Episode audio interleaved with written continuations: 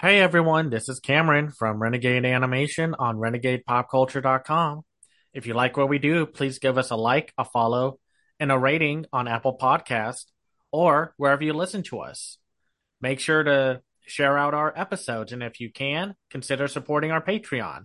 That way we can keep doing what we love, and that's talking about the winter 2024 anime season. And now, on with the show. What's going on, everyone? Welcome to another episode of Renegade Animation on the Renegade Pop Culture Podcast Network. My name is Mike. I'll be your host this evening. Joining me, as always, is the animation guru himself, Cameron. Howdy, howdy. And returning once again, we've got Teresa. Hello, everyone. And it's time once again to talk about the 2024 winter anime season. Now, this time we're going to do things a little bit differently. Instead of going through each and every title or each genre, I figured we'd talk about this more on a macro scale. We each have a number of major takeaways from watching the shows this season, and this might lead to a more interesting discussion. So, Cameron, I'm going to start with you. What would you say is your first major takeaway for winter 2024? I think we have the same first one because I want to say my first takeaway is the fact that isekai and fantasy shows decided to show up this time. And I just don't mean in number. There are about 10 or so fantasy isekai that vary from isekai to just pure fantasy and then you know you dive into the sub genres of isekai. But in terms of the genre, a lot of these shows were really good.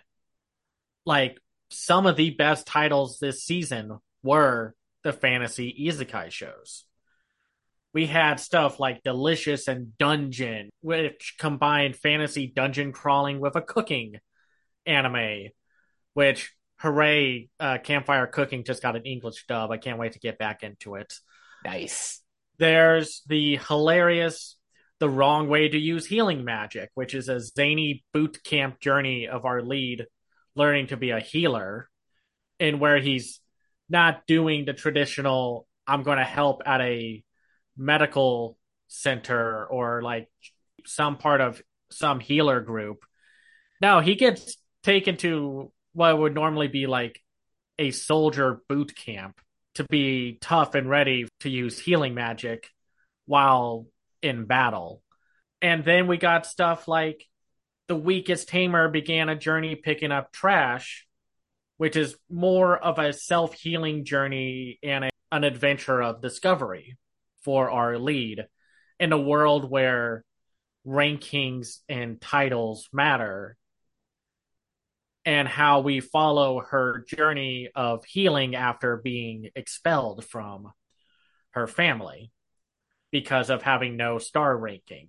Seventh time loop adds an Edge of Tomorrow spin to the villainous isekai genre where we are on our main character's seventh time being reborn and how she is desperately trying to avoid the death that happens five years from when the time loop resets.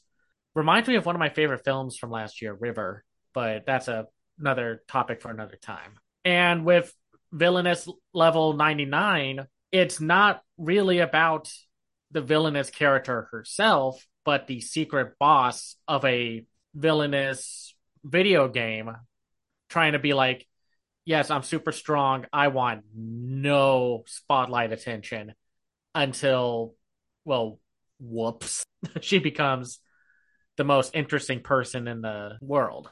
It's just really cool. Either they're the genre is becoming smarter or they're picking out better titles. Not to say that all of the fantasy shows were great, we'll talk a little bit about the strongest tank and my overpowered death ability later, but it rose above the usual tripe that we encounter with this genre. And that just makes me happy. I definitely agree with that. This is probably one of the first times that I've been fully satisfied with the fantasy isekai selection. Like, yeah, there's still a couple of blemishes. Again, referring to my instant death ability, yada, yada, yada.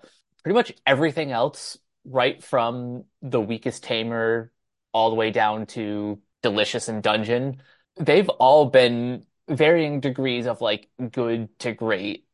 And the fact that we have two very strong villainous anime in a row, that definitely was a pleasant surprise. On the whole, I'd say moving forward, I want to see this genre and all of the many subgenres of isekai continue to put their best foot forward. Teresa, what about you? How would you the fantasy isekai genre turned out? Definitely, it's usually the category I'm dreading, and I was pretty tolerable. There's a couple ones that were like they were kind of boring, but like I liked almost all of them that I watched.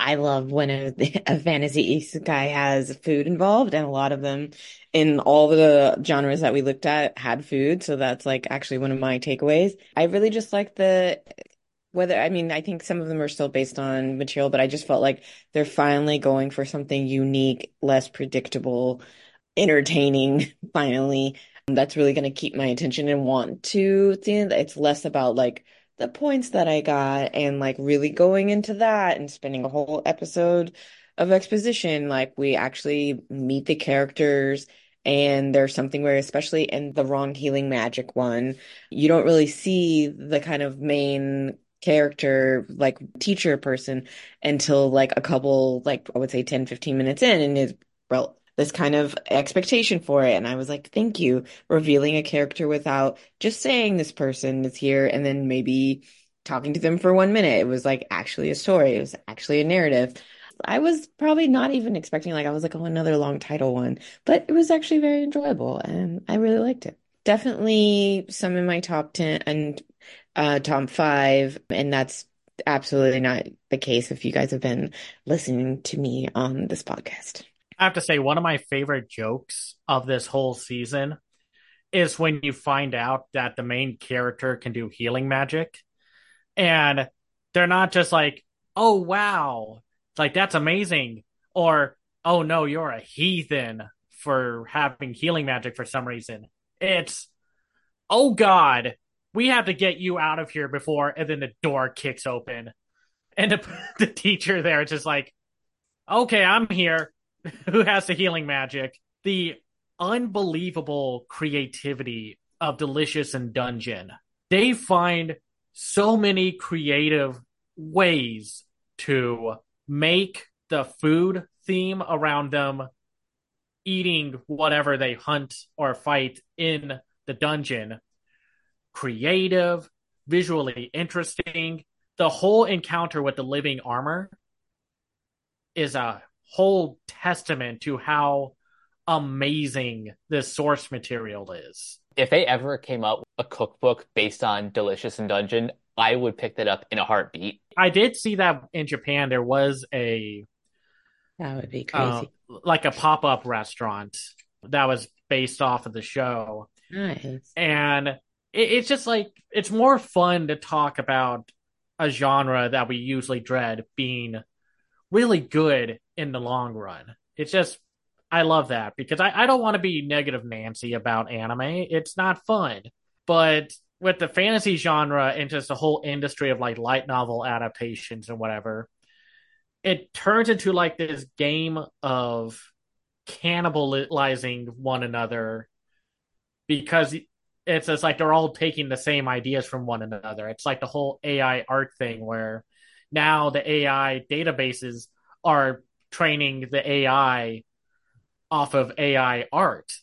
it's like, how many more times do we need a power fantasy lead and who gets a harem and doesn't have to lift a finger because his ability is too strong? There's a better emphasis on making a compelling world and characters, which is not always the case Now, for my second takeaway, let's talk about the fact that even though we're not in the late 80s or early 90s of anime OVAs, there was so much violence.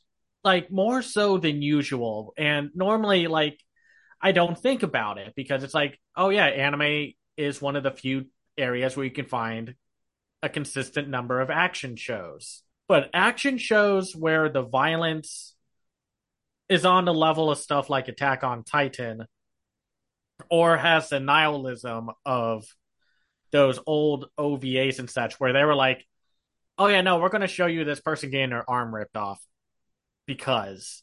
And I, I don't know, like, did any of y'all have this takeaway, or am I just alone on an island saying, look at all the gore? the perfect example of this season showcasing a lot of violence, but not in an edgy sort of way, is episode two of Solo Leveling when the party gets trapped in that like dungeon and they're right. all trying their best to survive. That is some brutal stuff, like some brutal kills in that episode. The fact that there's, you feel the gravity of the situation and yet the violence itself isn't it isn't too gratuitous, but it is effective. That's something I've noticed across a lot of these shows, and I'm honestly impressed that that um, again, even though there is a lot of violence, it's done tastefully, but still effective.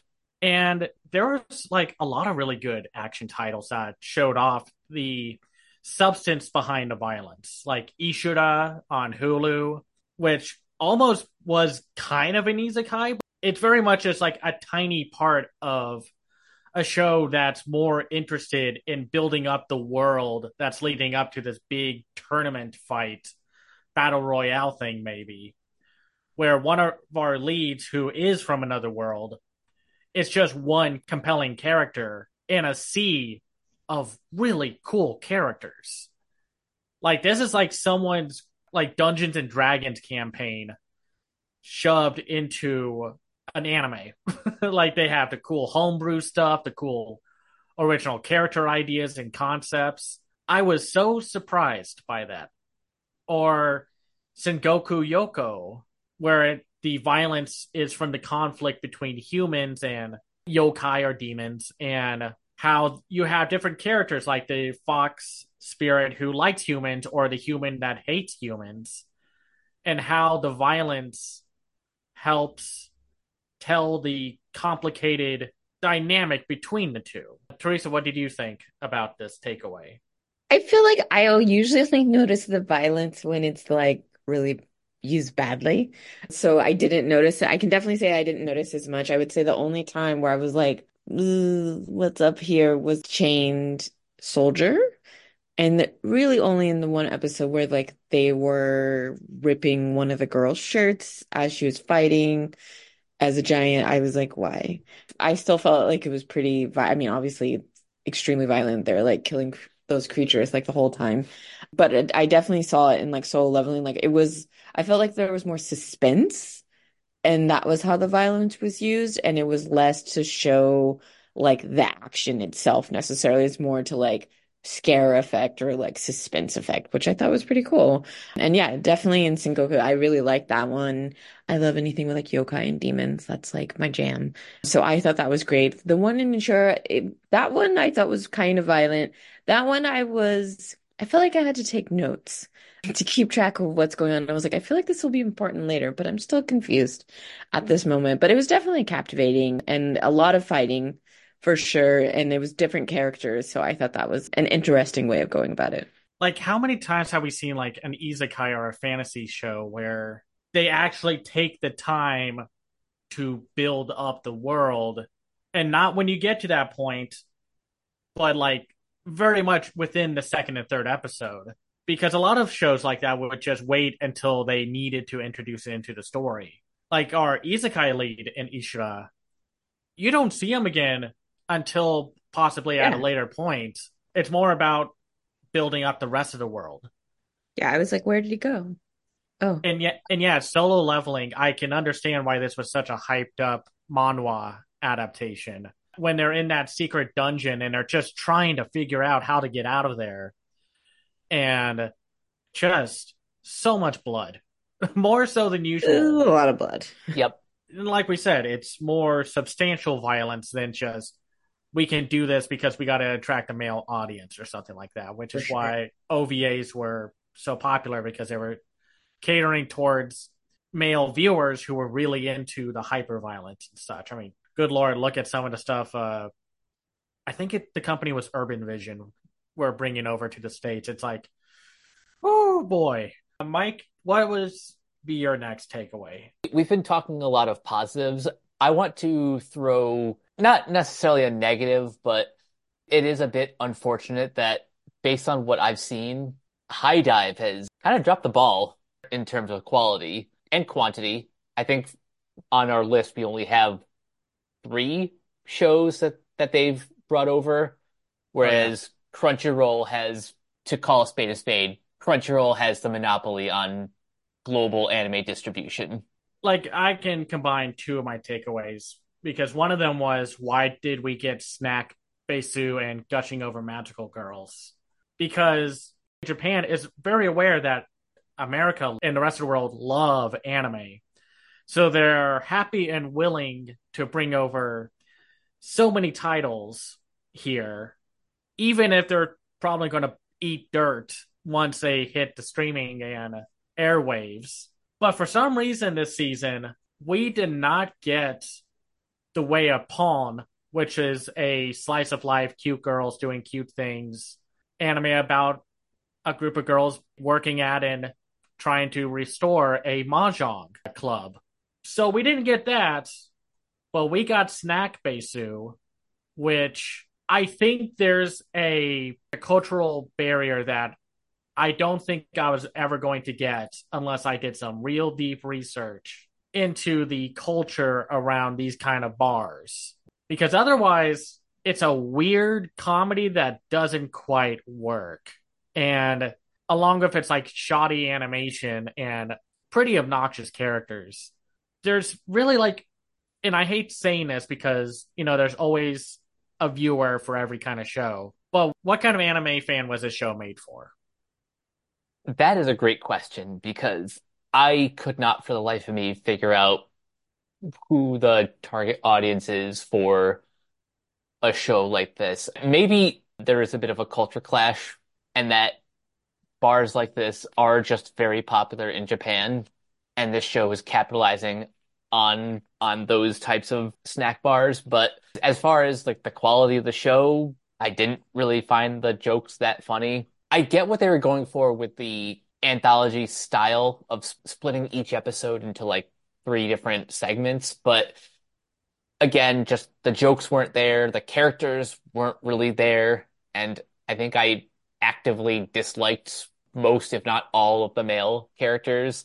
So yeah, this one is definitely in the not recommended pile. And then we got stuff like gushing over magical girls. On paper, there is Yeah, on always paper. prime real estate for magical girl parodies. Mhm. You can go a million different directions of where you want to take your commentary. Maybe don't include the molestation of middle school girls Yeah. as the driving force as to why people should check this show out.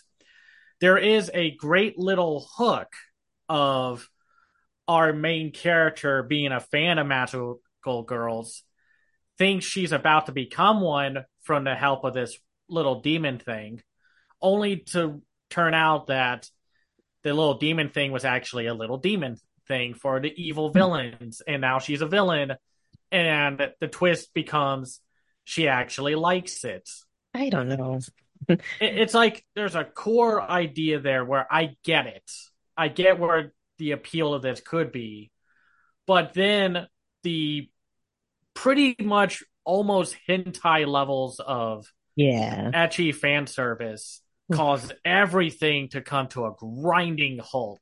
I'll be honest, once I saw the reveal of her costume, the red flags immediately sparked. It's a shame because I don't want to feel like we're being prudish about every time we talk about some of these more hardcore ecchi border pornography titles because it's like there's nothing wrong with an ecchi title, but there's also like a bigger discussion to be had about why we keep getting these titles when in an age of Yeah. the internet. But that's not what we're here for. We're here to talk about the winter season. And unfortunately, at least, yeah, I think all of us agree that it was the worst show of the season. Worst show.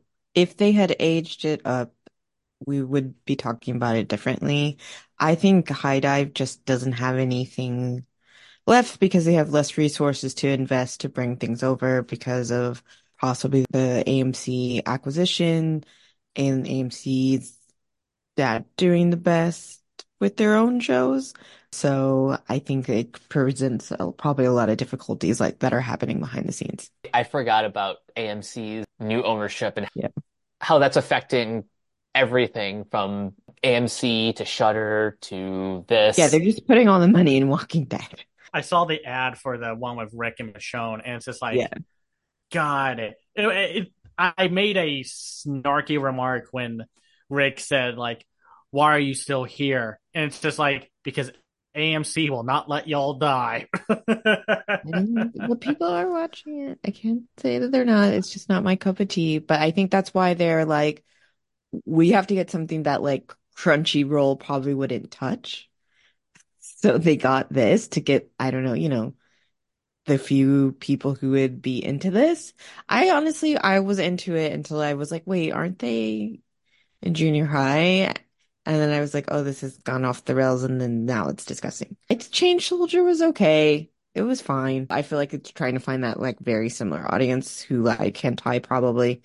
And that's a little iffy for me. I can at least respect the fact that the male lead is very likable and they didn't try to be really jerkish about the fact that he lives in a world where women are the only ones that get these superpowers and such. He's a decent lead character Yeah. stuck in a BDSM like fueled anime, which is fine. Like I get the appeal of it, at least with this one more, but it does come at the cost of oh, okay, you know what kind of show you're getting into with this one. The only other show I would say I considered like I actively disliked was my instant death ability is Yeah. so overpowered. Listen, if you like it, perfectly cool. You're not a bad person if you like it. With that said, if you have to tell people that the source material is supposedly a parody of this stuff, of isekais and whatever, what's the line from Batman the animated series? It's like if you have to explain a joke, There is no Like- joke.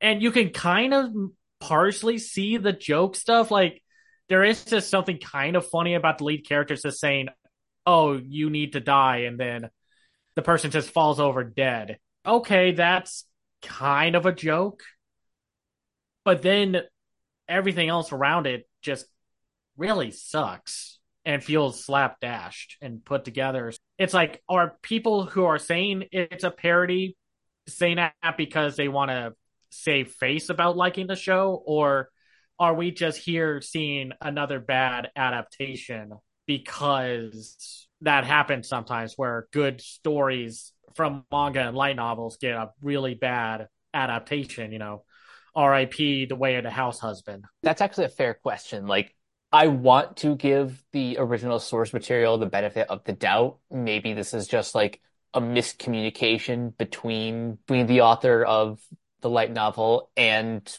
the anime production committee.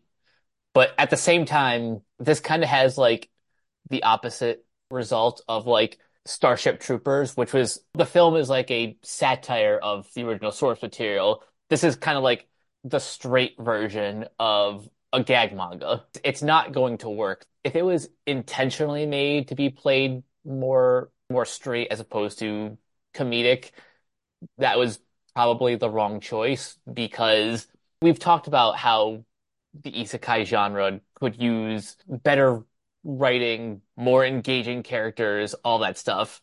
I don't want shows to fall back into bad habits like this one. And it's funny because the wrong way to use healing magic is a perfect idea for a isekai parody because of how you have the popular kids who are actually pretty likable to our lead and then the two guys are like okay i'm not really down with all this but the girl is very much like i am so down for the isekai fantasy stuff. And the training that our lead goes through would have been like a demon slayer arc but instead of given a sword he's thrown into the deep end with rocks tied to his ankles. But the fact that those are the only ones i could say i outright disliked leads me to my third takeaway even the sh- more middling shows at least had something interesting about them or a hook that they obviously tried to focus on more than usual. With stuff like, say, the unwanted undead adventurer, almost has a sort of solo leveling beginning where our lead just happens to walk into a dungeon room where a really cool and creepy dragon looking creature is there, dies, and then has to start over as a skeleton to then work his way up to maybe becoming human again. But so far, he is just a ghoul slash skeleton and having to begin his journey to become a stronger fighter and adventurer. It doesn't always work. Mike, I think you put it best. It has a really good hook. It just doesn't really have the sauce that a premise like this deserves. And like you said, it's not a complete failure. I actually kind of chuckled like the first time our character found himself some flesh and tried to speak for the first time. He sounded a zombie, but um, other than that, there just wasn't anything special about this show. It just kind of was going through the motions. And then we got stuff like the strongest tanks labyrinth raids, where it's another one of those fantasy shows where someone has a really useful role in the party, but the party is just like, eh, we don't need you. And then it becomes a whole boring anime about how they find their own happiness. And then the party's just like, man, why did we ever get rid of this person? And I like the idea that these kind of shows offer but they never seem to quite get past the questions that you ask. Like, why does the hero's party here find the tank, the person taking all the damage, useless? And I mean, like, in a real, believable way, because so far, a show hasn't quite hit that point yet where you believe the reason they were expelled. And with other shows, though, it's like it's the same thing. Delusional Monthly Magazine, one of the few original anime of this season, doesn't seem to know what kind of show it wants to be. Does it want to be this weird, macabre monthly magazine, or does it want to be this globe-trotting, supernatural, animal fighting thing? Like I said in the group chat, it's like Altered Beast, but Indiana Jones thrown into the mix. I was a little bit more positive about this one, but ultimately, I agree. It does have a bit of a uh, focus issue where sometimes it can't decide which element they find more interesting. I would have liked them personally to focus a little bit more on the globetrotting adventure stuff because that's when the show seems to have more fun. Like it's a fun looking show and I'm not against the globetrotting aspect, but something just wasn't clicking with me with this one. And the same one for Dr. Elise, which turns out to be a multi isekai story where our lead was from a fantasy world, gets transported to a real world, but then dies again and is back into the fantasy world that she came from, but is now like a super powerful medic. And I like the fact that it tried to go places, but it feels like it's trying too hard to be unique. But maybe it got to a point where it got better later on.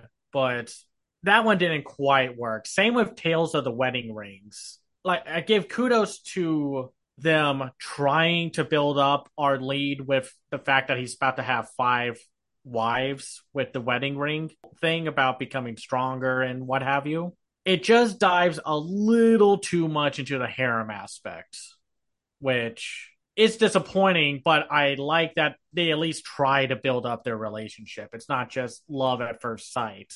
They try to give these characters different personalities and dynamics. But, you know, after the whole the 100 girlfriends thing, it's really hard to go back to normal harem nonsense when the ultimate cracked out harem kind of set a new bar. And it's a shame because that means shows like Hokkaido Girls are super adorable get thrown under the bus because they're more traditional harem in execution, where the lead is sweet and the girls are sweet, but it does feel like a marketing ploy of like, hey, come to Hokkaido. We got really cute girls here. And it's uh no matter how likable you make the main girls and how hot they are, that seems kind of creepy to say, come to Hokkaido. We got cute girls. Quick question, just because I'm curious. Do you think 100 Soulmates is to the harem anime as Walk Hard was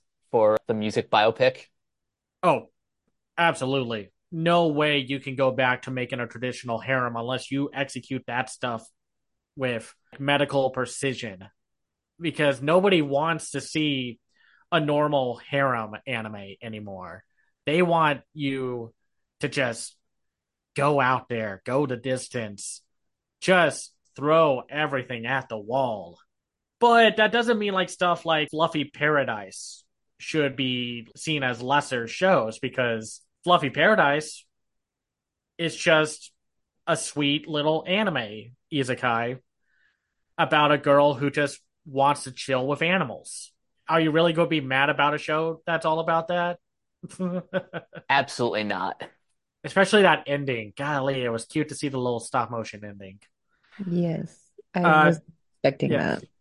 Uh, Teresa, did you have any titles where you were kind of like eh, on, but you still found something interesting about them? I would say the one I was, well, obviously the one we all hate, but I would, I was saying earlier about Ishura, I was, I felt a little bit like homework. So I, this, that would be one I wasn't like rushing back to. But most of the other ones, honestly, I, they kept me in. Then I would say uh, one of the villainous ones, there was two. That's what I'm trying to make sure I have the right one. The villainous level 99, I didn't hate it. I just got bored. I'm not really into the like school politics of like who are you with, that kind of thing. I much preferred the time loop one because I liked the time travel and just kind of let they made the characters really smart in the time loop one and the other one the villainess is kind of like I don't know if she earned it. I would say yeah, that was the only one where I was like, yeah, I don't really care.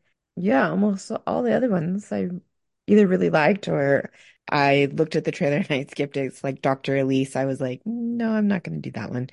Snack Basue, I only watched one episode. It was like, it might be a culture thing, but I was just like, this animation is kind of not my bag. And there's so many other food anime ones that I enjoyed. I mean, again, it's so hard to try to be a food based anime when Delicious in Dungeon is just. I know. Doing the whole Captain America running past Falcon multiple times meme where it's just like, don't you do it, don't you do it. Delicious in Dungeon is delicious. God darn it. Mike, what is your next takeaway? I didn't have this one in my notes, but I just realized looking looking at where the source material for Dr. Elise came from. So yeah.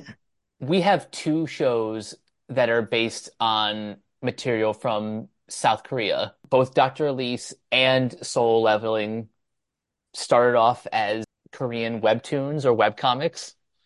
So it it's kind of cool that anime is still mostly Japan centric, but they're starting to adapt material from other parts of the world, which is pretty cool in the grand scheme of things. It's funny because Crunchyroll was very much on the train of we're going to adapt some manhwa into anime like that's what Tower of God is. That's what happened with the, the gods of high school. And then after like 2020 and 2021, I think they took a hard break from it because they weren't panning out. But then every once in a while, we'll get a manhwa adaptation, and and I, I guess they're just kind of picking out which ones to adapt right now. One other takeaway that I have is that even with like what we had like 26 or so shows, almost 30, I was still pleasantly surprised how many times I was surprised by the shows. Like there was some stuff like Bang Brave Bravern, which is an unhinged mecha anime with the most outwardly homoerotic tone to it, especially in the second episode where the robot is eloquently waxing poetically about wanting the male lead inside him again. And everyone just feeling like, do you not hear yourself right now? but it was still such a love letter to old mecha anime from, I would say, maybe 80s and 90s. Not entirely 70s, like when Mazinger was big, but more Dai-Guard Gravion era or whatever 90s mecha were big outside of Gundam back then. I just heard the OP for the first time before we hit record, and that OP just screams mid 80s to like early 90s mech anime, and it is kind of glorious. But speaking of unhinged anime, Buchigiri, I I say this as a compliment. I don't know what the hell I watched, but I want to see more. Buchigiri, the new yeah, anime fair. from Mappa, and the creator of Skate the Infinity and the director of the Banana Fish and Free franchise. When I realized that's who was behind this anime, it was like, oh, that makes so much sense because of how how boy love it is with its premise. I love that every time this kid and his genie get into a fight, it ends up with the person he's fighting falling in love with him. And the one hypermanic pixie dream girl that we have is not interested in any other guy, but has like this huge fascination and I guess arousal watching her brother beat the tar out of people. It, that feels like a parody of like the one female character the in the delinquent drama anime that loves our lead for beating the pulp out of people. But it also helps that, you know, Buchigiri has a super vibrant punk art style and the slight inspiration of A Thousand and One Tales gives it its own extra bit of personality to its DNA my notes say it's wild and weird and I love it. So more, please. Yeah, exactly. And then like this was also a very bountiful season for original shows because Studio Bones put out their own original anime with Metallic Rouge. There were two kind of buddy cop anime this season where we had two characters traversing and trying to solve these mysteries around specific locations, like with Metallic Rouge, it's on Mars. Mm-hmm. And it turns into them trying to find these special robot androids to take down. And whatever they don't show or tell you about the world and the story, they just say, like, let's engross you into the atmosphere of it. And Man, I just like Studio Bones. they put out good stuff. They really do. And everything you said about Metallic Rouge is definitely reasons why you may or may not see that in my top five because they're just doing all the right things. They got great characters. The story is a great kind of mix of iRobot meets Blade Runner. And also just the action is really well choreographed. They got it all. Perfect for something a little sillier, like I think the silly comedy animes this season were also very good. We had tis time for torture princess which is so silly but it works not just because of pine jam's amazing animation but because of how the demon lord and the demon army are not technically bad people from the sound of it. It's like they're the bad guys but they're not well, as Zangief from Wreck Ralph would put it, bad guys. Yeah. It's just another side of the conflict, but the whole joke of the demon lord's child doing the torturing and getting the information instead of using that information the demon lord's like No. treating it like a like a kid showing off to their parents their first drawing and he's going to frame it for only himself to see and how like it might not be delicious in dungeon food porn levels but man when they want to show off food it is so good looking I've never seen a piece of toast look that delicious. Absolutely.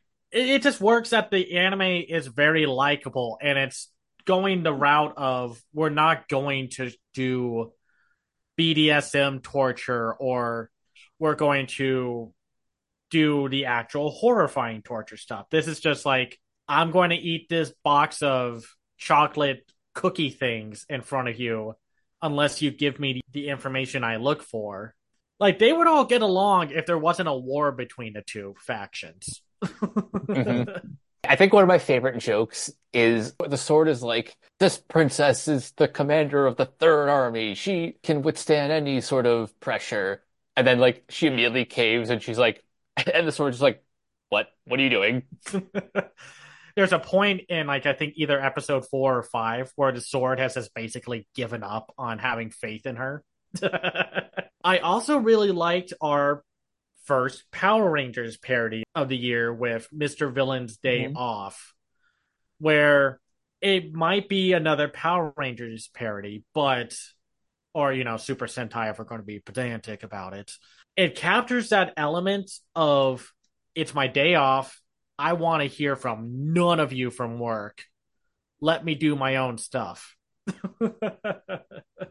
and all this big bad villain wants to do is go to the zoo and look at the pandas because pandas are adorable. I thought that was a thing that I noticed of like, I mean, I think it's just a com um probably a commentary on culture not just Japanese culture, our culture, is a lot of the anime we're talking about like I need a day off or like I'm in a corporate job and I like have no life and I need like this break. And then obviously the story starts with like something to happen, like especially in Sasaki and Peeps when he gets his bird. Um, And then also in like Fluffy Paradise, like she literally drops dead from working too much and then she wants to just pet animals. Um, I thought that was hilarious. And uh, to an extent in Solo Leveling, like they're all hunters and it's super dangerous and everyone's kind of like, why do you work so much? Like, maybe it's not safe. And I just thought that was like definitely coming out of a lot of different shows that I saw, like more so than other seasons. Yeah, That I, was something that popped up a lot. I think that's a very good takeaway to have. It's, I mean, like, who knows if society will ever change when they see these Yes. comic commentaries because it seems like we keep beating work culture over the head with saying, like, hey, the current work industry and workforce is not sustainable. Quit it. We, That's exactly what I said when I started watching Fluffy Paradise. Like the second our main character just dropped dead from overwork, I'm like, is this a cry for help by the animators? Because yeah, Yeah, it could be. it's just like I think it's just a thing in general. Like we are working ourselves in an economy that Mm, is not sustainable. So we need our escapism. We need our days off. We need a life outside of work.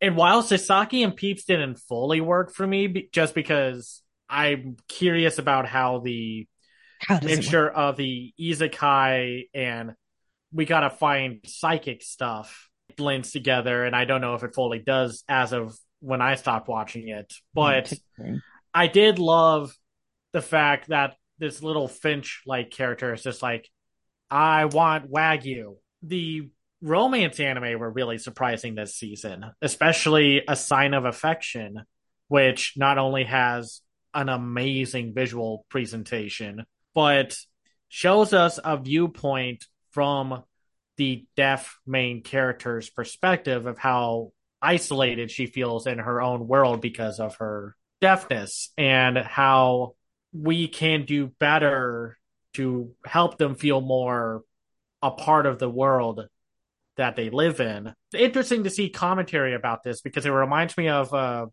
oh Mike, what was that movie we watched like a few years ago like Josie the Tiger and the Fish which Yes. talked about the commentary how handicapped people are treated in society. It made for not only a sweet romance anime, but one that has more something to say than just will they, Yeah. won't they. Oh, and thank goodness these two romance anime have, well, this and Cherry Magic hmm are about adults. Yes. like not a mini takeaway the romance anime are getting adults and not in that way the cherry magic one where our main character gains magic powers because he stayed a virgin for 30 years like at first it's like where is this going this sounds weird but then it turns out that he can hear his coworker's voice and realizes that his coworker is in love with him. And it turns into this super sweet yaoi story. And it's interesting how we got this literally a season after my new boss is Goofy, Yeah. which they almost look the same except for the different art styles. hmm But I like that we have these work culture romance anime where it's about adults and they're building up the relationships towards them. So I thought it was sweet and it had more food in it, which I always love. And the cherry magic. It took me a minute to understand the title, and then I was like, oh, I get it now. And then it's not really that magical. It's just like almost like if he was just psychic and he can read people's minds. So I thought it was like a good balance of like mostly the real world in that one.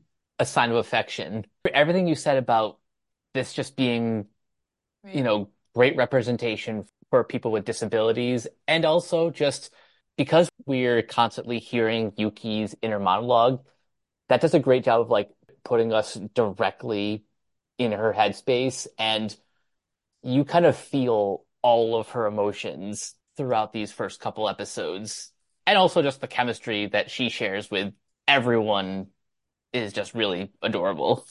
that first episode ending where she's asking him like what's the world like? And he's like it's huge. And then he's like i want to be part of your world it's like oh that is so sweet. I love it. But something else that another show i was really surprised by the witch and the beast. The next great mystery crime anime follow up to from Undead Murder Farce. Or at least that's the show I was thinking about when I was watching this one, where we follow this mage and this uh, blonde woman trying to find the person that cursed the witch that cursed her. And once again, we're in a world where there's no gender label to witch, Mhm. though I guess they still use it somewhat in a gendered way because the guy is that we follow along with the blonde woman is a mage, but I don't think they really explain that part. But I loved this supernatural thriller of going on these missions and trying to take down these witches or people who are using dark magic. And it can actually be fairly creepy. And I loved the reveal in the first episode Yeah. of like what's in the coffin. That's like the first major mystery of the show is what's in that coffin.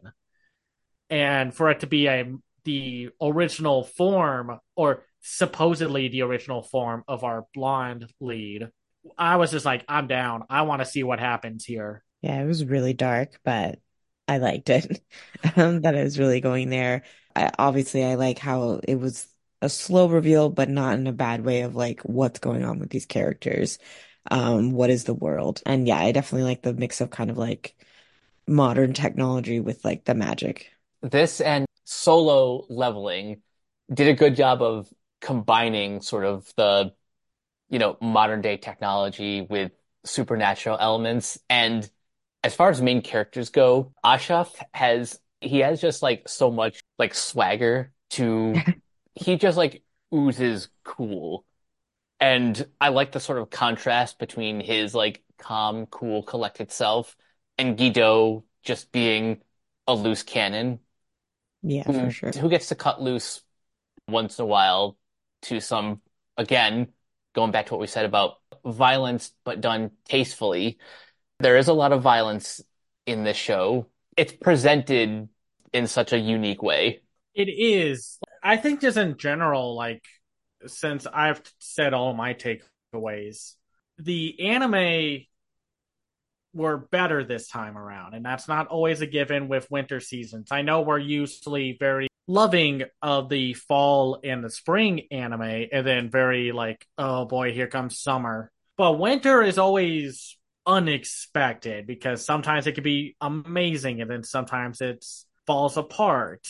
But here, if I had to give it a rating, I'd probably say it's an A. But I mean, like, not without its faults, but that's why it's like an A and A minus, maybe, just because the bad ones still stood out and there was still a lot of middling Yeah. stuff. But the fun stuff and the good shows still trounced the bad, and that's what you want. Do we think it's because I don't know like production schedules, do we think like some shows that were supposed to come out in the fall just got pushed to winter and that's why we have like more good things? It's very possible that might be the case. that happens sometimes. A lot of shows, even with like taking summer 2020 into consideration, mm-hmm. where everything got pushed into fall because of the pandemic. I think that happens sometimes. Even some shows that were supposed to appear next season are now going to be in either the summer or fall season.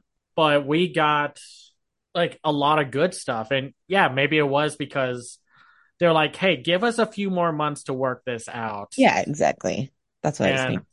and I think Delicious in Dungeon got pushed to this year because I think it was supposed to show up last summer season, but Netflix bought it, and of course they wanted to uh, Yeah. put it in Netflix jail, so they waited until like now to be like, okay, we'll release it first thing in the new year, and it just helped make the fantasy isekai genre look that much better. I also Uh, think it's more female characters that were like less flat across the board, and I think that also helped like overall for the seasons. Oh, yeah, yeah. more agency given to them. And Correct. which is interesting because that's usually like shouldn't be a problem with anime because anime is so headstrong with being like, yeah, we're going to have female characters. Get over it, losers. And yet sometimes they they still fall flat or are just completely unlikable. But here there was a good balance of characters who had more to them than just one character trait. I love how Delicious in Dungeon does that, where you think the elf character is very much this stress ball of like, I don't want to eat that. Yeah. Why are we eating that ill? But as you watch through the episodes, you find out that there is more to her. Like the most recent episode is all about her. Oh, Oh. it's great. Like I can't recommend Delicious in Dungeon enough. It's like probably a year in best for me just because of the whole premise and how it's executed. And also maybe because Sungwon Cho is amazing as the dwarf character. Uh, Oh, Senshi. he is he is so much fun. Like, I don't know, man. I just like when we get to talk about anime and it's mostly positive. Oh, yeah, of course. My one final takeaway before we transition to our top five is anytime I say in the group chat, I want to keep going, but we have to move on, like that's when you know that an anime has me hook, line, and sinker. And I know I'm usually bad at continuing a lot of these shows, but I do want to try to put more effort into finishing some of these because, like, this season especially has some really good ones.